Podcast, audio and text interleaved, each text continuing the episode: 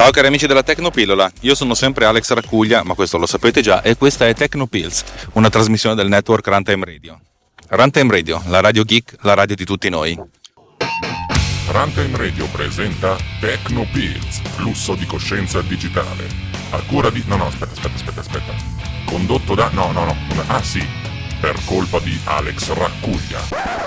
Questa puntata viene fuori un po' così out of the blue a cazzo, perché, mm. perché come vi ho detto precedentemente non voglio parlare di quello che sta succedendo, ma effettivamente ci sono un po' di cose che necessitano di, insomma, di, di, di far uso della tecnologia o di cambiare certi tipi di, di comportamenti o di metodologie per, per continuare a vivere una vita tra virgolette normale anche in condizioni di, di, emergenza. Non voglio fare le paternali, non voglio fare il moralista, non voglio fare il drammatico. Guarda, veramente, cioè, me lo sento dentro probabilmente, ma non, me lo voglio, non ve lo voglio dire. Per cui vi racconto come sto affrontando il telelavoro.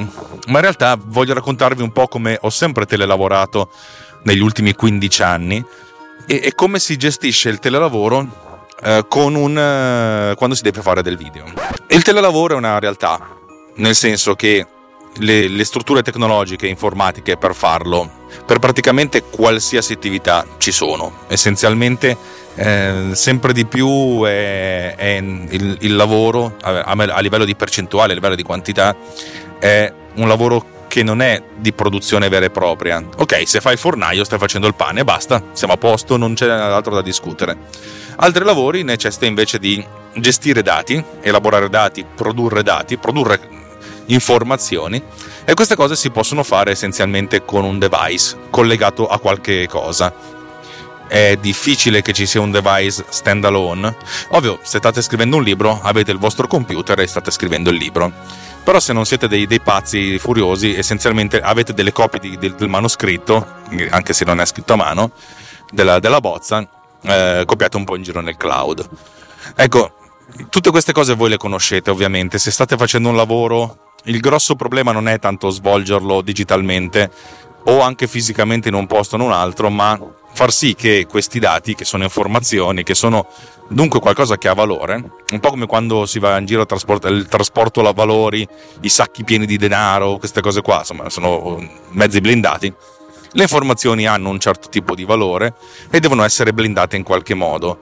Eh, per cui connessioni protette, eccetera, eccetera, eccetera, eccetera. Non è questo quello di cui voglio parlarvi, per questo riguarda essenzialmente voi. Io vi racconto effettivamente come funziona il telelavoro quando si fa video. Perché ci sono diverse, diversi livelli di, di interpretazione.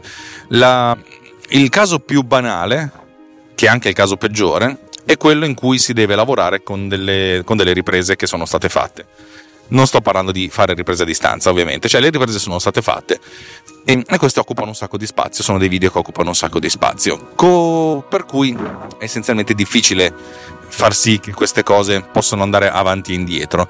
C'è qualcuno che ha sperimentato, però si parla ancora soltanto di sperimentazione, di, di, di pur parler per certi versi, di montaggio a distanza. Un po' come nei videogiochi, avete presente, c'è Stadia che vi consente di far giocare il gioco, cioè far girare l'eseguibile, cioè l'applicazione del gioco a distanza su, su un server potente dedicato e il risultato video, perché è il videogioco, gioco con il video, guardo il video e audio, viene streamato velocemente eh, in locale. Questa cosa qui per i videogiochi è ancora sì, un po' funziona, ma ma, ma sì e no. Per quanto concerne il video, nel senso non funziona ancora, per un motivo piuttosto semplice, perché non è possibile, almeno a oggi, non si può creare una, un'istanza di un server che faccia questa cosa, che lo faccia con i tempi di latenza corretti e soprattutto con uh, strumenti relativamente economici che faccia anche lo streaming dell'audio mentre voi credo che possiate immaginarlo, il video spesso e volentieri è accompagnato dall'audio, per cui non, non, solo la musica ma anche soltanto il parlato è necessario. Per cui montare a distanza la vedo un po' difficile. Tendenzialmente non si può far sì che io lanci le, l'istanza di esecuzione del, del, mio, del mio software, Final Cut per esempio, sul computer in ufficio e poi streami queste cose in locale. Alcune cose si possono fare per certi versi perché eh, Apple da più di un decennio mette a disposizione un, un software che si chiama Remote Desktop. Poi in realtà consente di utilizzare anche VNC che è comunque un protocollo open source aperto di eh, controllo remoto. Però Remote Desktop è leggermente più ottimizzato. Remote Desktop essenzialmente vi apre in una finestra il video di quello che appare nel video nel computer remoto e potete anche controllarlo con eh, copia e incolla anche, cioè potete copiare un, un, testo sul vostro computer e incollarlo su quello remoto, eccetera, eccetera, eccetera. Il feedback visivo è abbastanza veloce, dipende ovviamente dalla, dall'ampiezza di banda disponibile e dal lag, però diciamo che sta cosa qui funziona. Diciamo che per fare, per editare un documento di testo va più che bene, ma io in alcuni casi l'ho fatto anche per il video perché ero a distanza, dovevo sistemare una cosa e sapevo perfettamente cosa fare senza avere bisogno del feedback visuale, tipo far partire una transizione 5 fotogrammi dopo, oppure alzare il livello dell'audio perché l'avevo sentito nel risultato finale di 3 decibel, insomma queste cose qui che non necessitano di un feedback immediato si fa, si fa mettendoci 12-15 volte il tempo, ma, ma, si fa. Però montare un video ex novo, aggiungendo cose ex novo, è praticamente impossibile. È veramente frustrante ed è, ed è molto difficile. Come, come, come risolvo io? Eh, spesso e volentieri mi faccio una copia su un hard disk eh, SSD esterno. Se possibile uso gli SSD. Aspettate che forse mi fermano, no su un SSD esterno modo, eh, dell'intero progetto in modo tale che io lo possa riaprire eh, in locale e poi continuare così com- come è. La maggior parte dei, dei, programmi di montaggio video, sia potrà essere Premiere, Final Cut che After Effects, eh, gestiscono abbastanza bene il relink. Eh, nella fattispecie, la maggior parte dei programmi, eh, se ha la struttura di, di cartelle identica da una parte o dall'altra, non, si, cioè, non vi fa neanche preoccupare chiedendovi dove stanno le cose. Mentre se c'è qualche cambiamento, un pochettino sì, eh, farvi, per farvi capire. Mettiamo caso che ho una cartella che si chiama progetto, il nostro progetto, e in questa cartella ho il file del progetto vero e proprio, che possa essere Final Cut, la libreria o After Effects, e poi all'interno di questa della cartella progetto ho anche una sottocartella che si chiama sorgenti, dove nelle sorgenti ci sono i file sorgenti. Se io prendo questa cartellona progetto, la sposto da una parte e dall'altra, dato che i riferimenti relativi sono gli stessi, non cambia nulla. Se però sposto il file del, del progetto o i file delle, delle dei sorgenti da un'altra parte, lui mi dice dove stanno queste robe, non le trovo e allora dovete rilinkarli in maniera più o meno automatizzata. Final Cut consente di dire dimmi dove sta la roba, se voi dite cerca tutto in questa cartella, ve la rilinka in automatico, per cui se avete 100 sorgenti le rilinkate in automatico. Uh, After Effects è, molto, è ancora più furbo, nel senso quando gli rilinkate il primo, uh, automaticamente uh, rilinka tutti gli altri, per cui è molto diciamo che sono molto sensate e pensate per, per gente che fa questo mestiere essenzialmente, gente che fa che ha bisogno anche di spostare roba. Il problema arriva quando c'è l'emergenza, nel senso io ho lasciato tutto sul computer nella scrivania, vado a casa e poi il mattino dopo per qualche motivo non posso andare in ufficio. Tipo sto poco bene, tipo mi è morta la macchina, tipo devo stare a casa perché arriva l'idraulico, tipo c'è l'apocalisse zombie, non lo so, per dirvi, c'è questa roba qui, allora in questo caso le cose diventano un po' complicate perché mh, mm, un lavoro mediamente può, mh, mm, insomma, uno, l'ultimo lavoro che ho fatto ha una cartella di 40 GB. Capite che copiarsi 40 GB non è, non è, non è, non è, non è come dirlo, anche nei tempi della fibra ottica. Ci sono, in questi casi allora io ho sviluppato diverse, diverse strategie la prima strategia è se capisco che un lavoro può essere molto complesso, devo gestirlo su diversi device per vari motivi oppure perché mi aspetta una settimana d'inferno, allora la cosa che faccio è creare una cartella su Google Drive. Io ho un abbonamento a Google Drive da 100 GB per cui ho circa un 30-40 GB di roba che devo spostare avanti e indietro su tutti i miei device per farvi capire per esempio la cartella di producer con dentro tutti, tutti i file semilavorati eccetera eccetera temporanei insomma la cartella di lavoro di, di producer dove c'è Tecnopills ma eh, altre cose cioè, vari, vari progetti miei e poi ho un po' di spazio libero così se c'è un lavoro in particolare che non so dove lo, sviluppo, lo, lo, lo, porterò avanti, sono abbastanza convinto che andrò avanti e indietro tra ufficio, lavoro, casa e vacanze al mare, si fa per dire. allora lo ficco lì. L'ultimo lavoro che ho fatto erano 40 GB che sono stati lì, per cui ho iniziato a lavorare sul mio desktop e questo faceva sì che alla fine del lavoro eh, poi le cose venivano sincronizzate su tutti gli altri computer. Eh, tendenzialmente quando si fa un lavoro di questo tipo l'80% dello spazio è occupato dalle catture. Le catture non cambiano, per cui se io ho catturato 30 GB di, di video per, per, fare un, per, fare un, video, ecco questi rimangono costanti, non vengono ri, rielaborati di volta in volta. Il restante 20% diviso in 18% um, di semi lavorati, per esempio eh, file di rendering di After Effects, e il resto da altri asset. Eh, capite che il 2% di 40 GB sono cos'è? Boh, insomma, 800 mega? Vabbè, 800 mega con una connessione relativamente veloce si, si, si spostano tranquillamente. Eh, anche con un mega al secondo sono 800 secondi, sono 15 minuti, per cui è abbastanza facile. I semilavorati insomma sono un pochettino più complicati, nel senso che eh, copiare qualcosa che occupa 2 giga, 3 giga, 4 giga, 8 giga di roba comincia a diventare un po' complicato. Per cui l'idea è che quando si finisce di lavorare su un device bisogna dare il tempo di, di, di effettuare la sincronizzazione.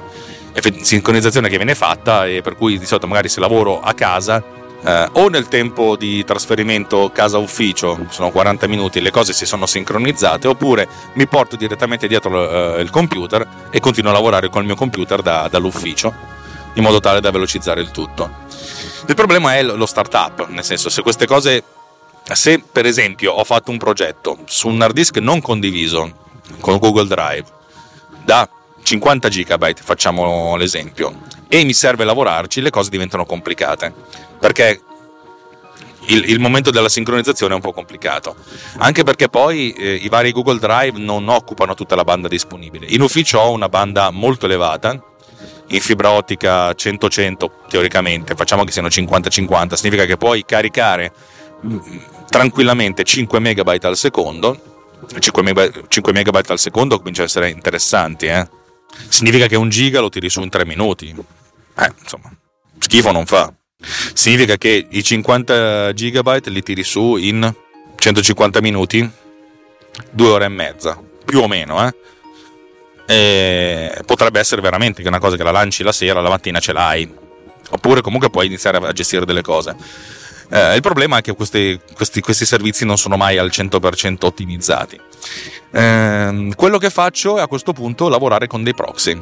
Eh, che cosa significa? Nell'epoca d'oro dell'informatica video, quando i computer non erano sufficientemente potenti da gestire dei, dei file molto grossi, perché erano grossi, e perché erano complicati, eh, si faceva uso di proxy. In realtà questa cosa qua si fa anche oggi a vari livelli, per, per, motivi di leggerezza, per motivi di portabilità, oppure perché alcuni stream in 8K sono belli grossi. Il proxy è essenzialmente una versione a risoluzione ridotta di un file, di un file video che è molto comodo e aiuta moltissimo nel caso in cui ci si debba spostare, anche perché a volte la, la, dimensione ridotta è nell'ordine del 10 volte in meno, 20 volte in meno. Capite tras- trasportare 50 GB è un conto, trasportare 2,5-3 GB è un'altra cosa, cioè è anche la possibilità di mettere le robe su una chiavetta oppure no, ed è molto molto importante. Per cui o mi faccio dei proxy fatti in automatico, ci sono dei settaggi che consentono di esportare un video eh, dimezzandone la risoluzione e utilizzando un codec meno raffinato, o molto semplicemente, cosa che faccio ultimamente, se ho un video che è in formato MOV molto, molto, molto, molto ciccio, che ne so, un video che occupa un gigabyte, cosa abbastanza... e torno al video in formato MOV, in QuickTime, che è magari un codec più, più raffinato, più, più corretto, più giusto. Cosa che ho fatto anche quando devo far, collabora- far fare delle cose ai collaboratori esterni. In alcuni casi avevo dei video la cui resa qualitativa in MP4 era praticamente indistinguibile, non dovevo farci correzione colore, non dovevo farci niente, ho mandato ai collaboratori esterni una cartella in MP4 che occupava eh, un giga invece dei 15 giga. Così sono riusciti a scaricarsela anche più velocemente e hanno iniziato a lavorarci. La cosa importante è ricordarsi se si vuole mantenere la qualità più massima possibile, mi piace l'idea del dire più massima possibile, è al momento della, che, che si ritorna a lavorare nella postazione giusta oppure che i file si sono finalmente trasferiti, di fare il relinking. Eh, questo si fa andando a rilinkare i file uno a uno oppure molto spesso io cancello tutti i file proxy dalla cartella il Final Cut mi dice dove stanno questi file proxy? e gli rilinko invece questa volta i file nella cartella giusta per cui le cose per Final Cut non cambia niente mm, però dal punto di vista qualitativo il miglioramento c'è ed è sensibile. Come faccio poi a trasferirmi questi, questi gigabytoni? Eh, dipende Dipende, se non è tanta roba, se è veramente poca roba, tipo dei file molto piccoli, qualche mega, eh, Remote Desktop consente di fare la copia mediante trascinamento, cioè si trascina dalla finestra virtuale in cui si mostra lo schermo del, del, del, del computer controllato alla scrivania o una cartella qualsiasi del nostro computer e effettivamente viene, viene effettuata la copia. Non è velocissimo, non è neanche sicuro, nel senso non è la, pers- non è la cosa che, che, che è più resistente a eventuali interruzioni, eccetera, eccetera, ma per file relativamente piccoli ci può stare. Non, non copierei mai un file da un giga per farvi capire perché sarebbe lento e inaffidabile. In questi casi, se il file se non ho tantissima roba, la ficco dentro in una cartella condivisa su, su, Google Drive o su Dropbox, di solito su Google Drive, perché ho più spazio su Google Drive e semplicemente perché Google Drive costa di meno di Dropbox, Dropbox non ti dà dei tire intermedi, nel senso ti dico 10 euro al mese e ti do un terabyte, altrimenti ti attacchi. Mentre Google Drive ti, ti, insomma, con 1,99 dollaro ti dà, se non sbaglio, 100 gigabyte, che per me vanno abbastanza bene. Uso un po' di meno uh, iCloud Drive perché non mi sembra altrettanto reattivo e soprattutto perché certe cose vanno scaricate a mano, il che è anche un positivo perché così non occupa spazio inutilmente, però mi piace avere la sincronizzazione in automatico. Se però voglio essere un pochettino più veloce, visto che Google Drive ha i suoi limiti di velocità, eh, mi appoggio al mio server FTP. Io ho un vecchissimo sito che sta su Aruba. Da avvocato te lo sconsiglio. Lo so, è terribile, però allora 15 anni fa non c'era altro, anche di più, forse di 15 anni fa. Eh sì, mi sa che quasi, sono quasi vent'anni. e lì ho spazio FTP infinito, cioè diciamo con tutti i limiti del caso, nel senso non è che puoi usarlo per fare trasferimento di qua, trasferimento di là perché è contro le loro policy, però per quantità relativamente piccole o per periodi relativamente stretti la cosa ci può stare, per cui metto su, trasferisco via FTP i file all'andata, cioè nel senso li carico sul, sul server dal, dal, computer remoto, controllando il remoto il, il, client FTP, e poi quando il caricamento è finito me li scarico sul, sul locale.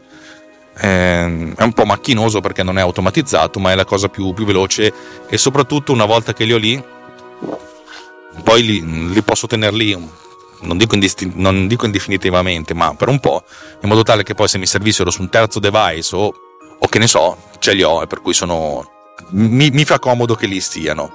Eh, in alcuni casi, quando i file sono di dimensioni inferiori ai 2 GB, uso WeTransfer, però insomma, la, la comodità di WeTransfer è che ti arriva l'email quando la roba è finita. E, e, basta perché poi per il resto non è particolarmente veloce in upload, non lentissimo neanche troppo veloce e non è, non è comunque molto capiente. Infatti, per il trasferimento di file, ero, una delle, forse la prima applicazione che mi ero scritto, che poi ho abbandonato, si chiamava Rackup, Rakup, Rakuglia Update. Ed è praticamente un'applicazione che sfruttava il mio server FTP per, per, per mandare file. Così non avevo il limite del, eh, dei, 2, dei 2 GB di WeTransfer e di una settimana di, per, per poterseli scaricare che era molto comodo per mandare ai clienti, eccetera, eccetera, eccetera. Però è un'applicazione scritta veramente col culo. Era la prima applicazione che scrivevo su, su Mac. Per cui non, probabilmente potrei riprendere le mano adesso, farla anche più velocemente, renderla molto più, più figa. Però, insomma, è, un, è, è l'ultimo dei, dei, miei, dei miei pensieri in questo momento. Alla fine, però, lavorare in offline in questo modo è, un po' particolare per me, devo dire la verità, perché alla fin fine è un po' come se io avessi un computer principale, che è quello dell'ufficio, che è un bel computer, nel senso eh, non è particolarmente nuovo, credo che abbia 9 anni quel, quel Mac Pro, però diciamo la scheda grafica è stata aggiornata, ha una vagonata di RAM, diciamo che è, computer, è soprattutto a tre monitor, vi ho raccontato precedentemente che tre monitor sono un po' tre monitor a cazzo, però c'è tanto spazio, c'è tanta possibilità di, di, posizionare le cose ed è comodo anche perché spesso e volentieri i due monitor sono occupati da After Effects per cui il resto mi devo, devo farcelo stare da un'altra parte. Eh, manca sempre abbastanza spazio. E quando lavoro da un'altra parte, eh, diciamo che la manualità, la memoria eh, motoria eh, ne risente, per cui ho bisogno di un attimino di, di tempo di, di, di, calibrazione, per cui magari la prima ora, la prima mezz'ora, ma un pochettino di più, eh, la passo a capire effettivamente come muovermi. Diciamo che sono una sorta di bradipo addormentato, per poi eh, migliorare la mia velocità è strano, è folle, uno dovrebbe sentirsi abbastanza eh, libero e, e, autonomo e indipendente dalla macchina con cui lavora, però effettivamente quando, quando fai un sacco di scorciatoie di tastiera, quando hai un sacco di automatismi, è togliere questi automatismi perché sei da un'altra parte, c- c- diciamo che impieghi un attimino per, eh, per, per capire dove ti trovi e per, e per abituarti per cui c'è sempre una sorta di versione, sì sto lavorando qui ma è una sorta di situazione provvisoria che poi col passare del, del, dei minuti, delle ore diventa, diventa stabile insomma divento padrone della situazione portatile e mi diventa un po' come se fosse la mia prima macchina. Stesso dicasi per l'upload finale, nel senso eh, quando lavoro dall'ufficio il video finale che viene caricato, che viene mandato al cliente è un file eh, QuickTime in formato ProRes ProRes è un codec di produzione, nel senso che è un codec eh, ad alta qualità, ad alta occupazione. Se però lavoro da remoto, diciamo che gli mando i file MP4 che sono, occupano circa un decimo dello spazio e riesco a caricarli in maniera un pochettino più, più efficace ed efficiente. Con l'ordine di grandezza di 80 MB per minuto di video, che è una cosa più o meno, eh, poi dipende dalla complessità del video. Facciamo 100 MB per minuto di video. 100 MB con la mia fibra mm, FTTC sono abbastanza sensati, nel senso che li carico a bot, insomma, 100 MB li carico in un minuto, che va bene, eh. Caricare un giga diventerebbe un po' più complicato, non è impossibile, però diventa un po', un po', pesante, soprattutto se ho un, un, minuto di video da mandare. Se ho un video da 10 minuti, i giga diventano 10, diventa veramente complessa la cosa. Bene, vi ho raccontato un po' come, come funziona il mio telelavoro in remoto. Telelavoro che sta migliorando un pochettino adesso che ho il computer nuovo, che è un po' più scattante, ha un po' più di spazio su, su disco. Prima avevo un hard disk interno, un SSD interno da 256 su cui non ci stava praticamente niente, per cui avevo sempre un hard disk esterno collegato. Adesso l'hard disk da 512 non è che cambia molto perché cerco sempre di avere degli hard disk esterni, però per progetti da 50 GB posso tenere tutto in pancia ed essere più, più sereno, anche perché così l'hard disk esterno non deve venire alimentato, c'è una porta libera, c'è meno consumo di batteria, insomma diventa un pochettino più leggera la cosa. Direi che ho detto tutto, vi ho anche frantumato le, palle con mia questo mio racconto, ma flusso di coscienza nemmeno troppo digitale. E a valle di tutto questo vi ringrazio di avermi ascoltato, non voglio farvi la solita tiritera perché è un periodo un po' così, eh, risparmiamo, risparmiamoci le per, per, per rimanere un pochettino più sereni e ottimisti. Mi è stato fatto notare che l'altra volta ho detto un abbraccio, i miei abbracci sono sempre virtuali, detto questo spero un giorno di... Spero, spero che questo, tutto questo finisca presto in modo da poter tornare ad abbracciare e dare baci sulle guance alle persone che mi, stanno, che mi piacciono, a cui voglio bene. Forza ragazzi, Simone Pizzi ha mandato un comunicato stampa dicendo noi di Runtime Radio faremo di tutto per tenervi per intrattenervi in questo, in questo periodo di, di, anche di isolamento, che non è, non è, non è, non è facile. Eh, stare, in ufficio, stare in ufficio nel silenzio abbastanza alienante, cioè, preferivo stare bene a casa così magari mi facevo un caffè o cose del genere è alienante, è interessante, mette, mette, un po' a prova i nervi, però vabbè. Siamo tutti su questa barca e la cosa bella che ho visto è stato ieri sera, sono andato a fare la spesa, è stato una, un atteggiamento di, di, di, di, gentilezza da parte di tutti i commessi, anche delle persone. Non, c'era, non c'erano rumori inutili, c'era un silenzio un po' teso probabilmente, ma anche un silenzio di, di educazione, di, di rispetto del, della difficoltà altrui, perché la difficoltà altrui è anche la nostra difficoltà e questa cosa mi ha dato veramente tanto ottimista. Ho detto, cacchio, ma stai a vedere che siamo anche delle persone sensate e non siamo degli sciacalli che ci, che ci mangiamo in testa l'uno con l'altro. Non lo so, poi magari domani scoppia la terza guerra mondiale, chi se ne frega. Però fino adesso va bene così. Ho parlato troppo di questo argomento, non volevo. Eh, vi auguro una buona giornata e un buon quel che verrà. Grazie di avermi ascoltato. Ciao. Runtime Radio presenta Techno Pills, flusso di coscienza digitale. A cura di... No, no, aspetta, aspetta, aspetta, aspetta. Condotto da... No, no, no. Ah, sì. Per colpa di Alex Raccuglia. This has been done with Power Recorder.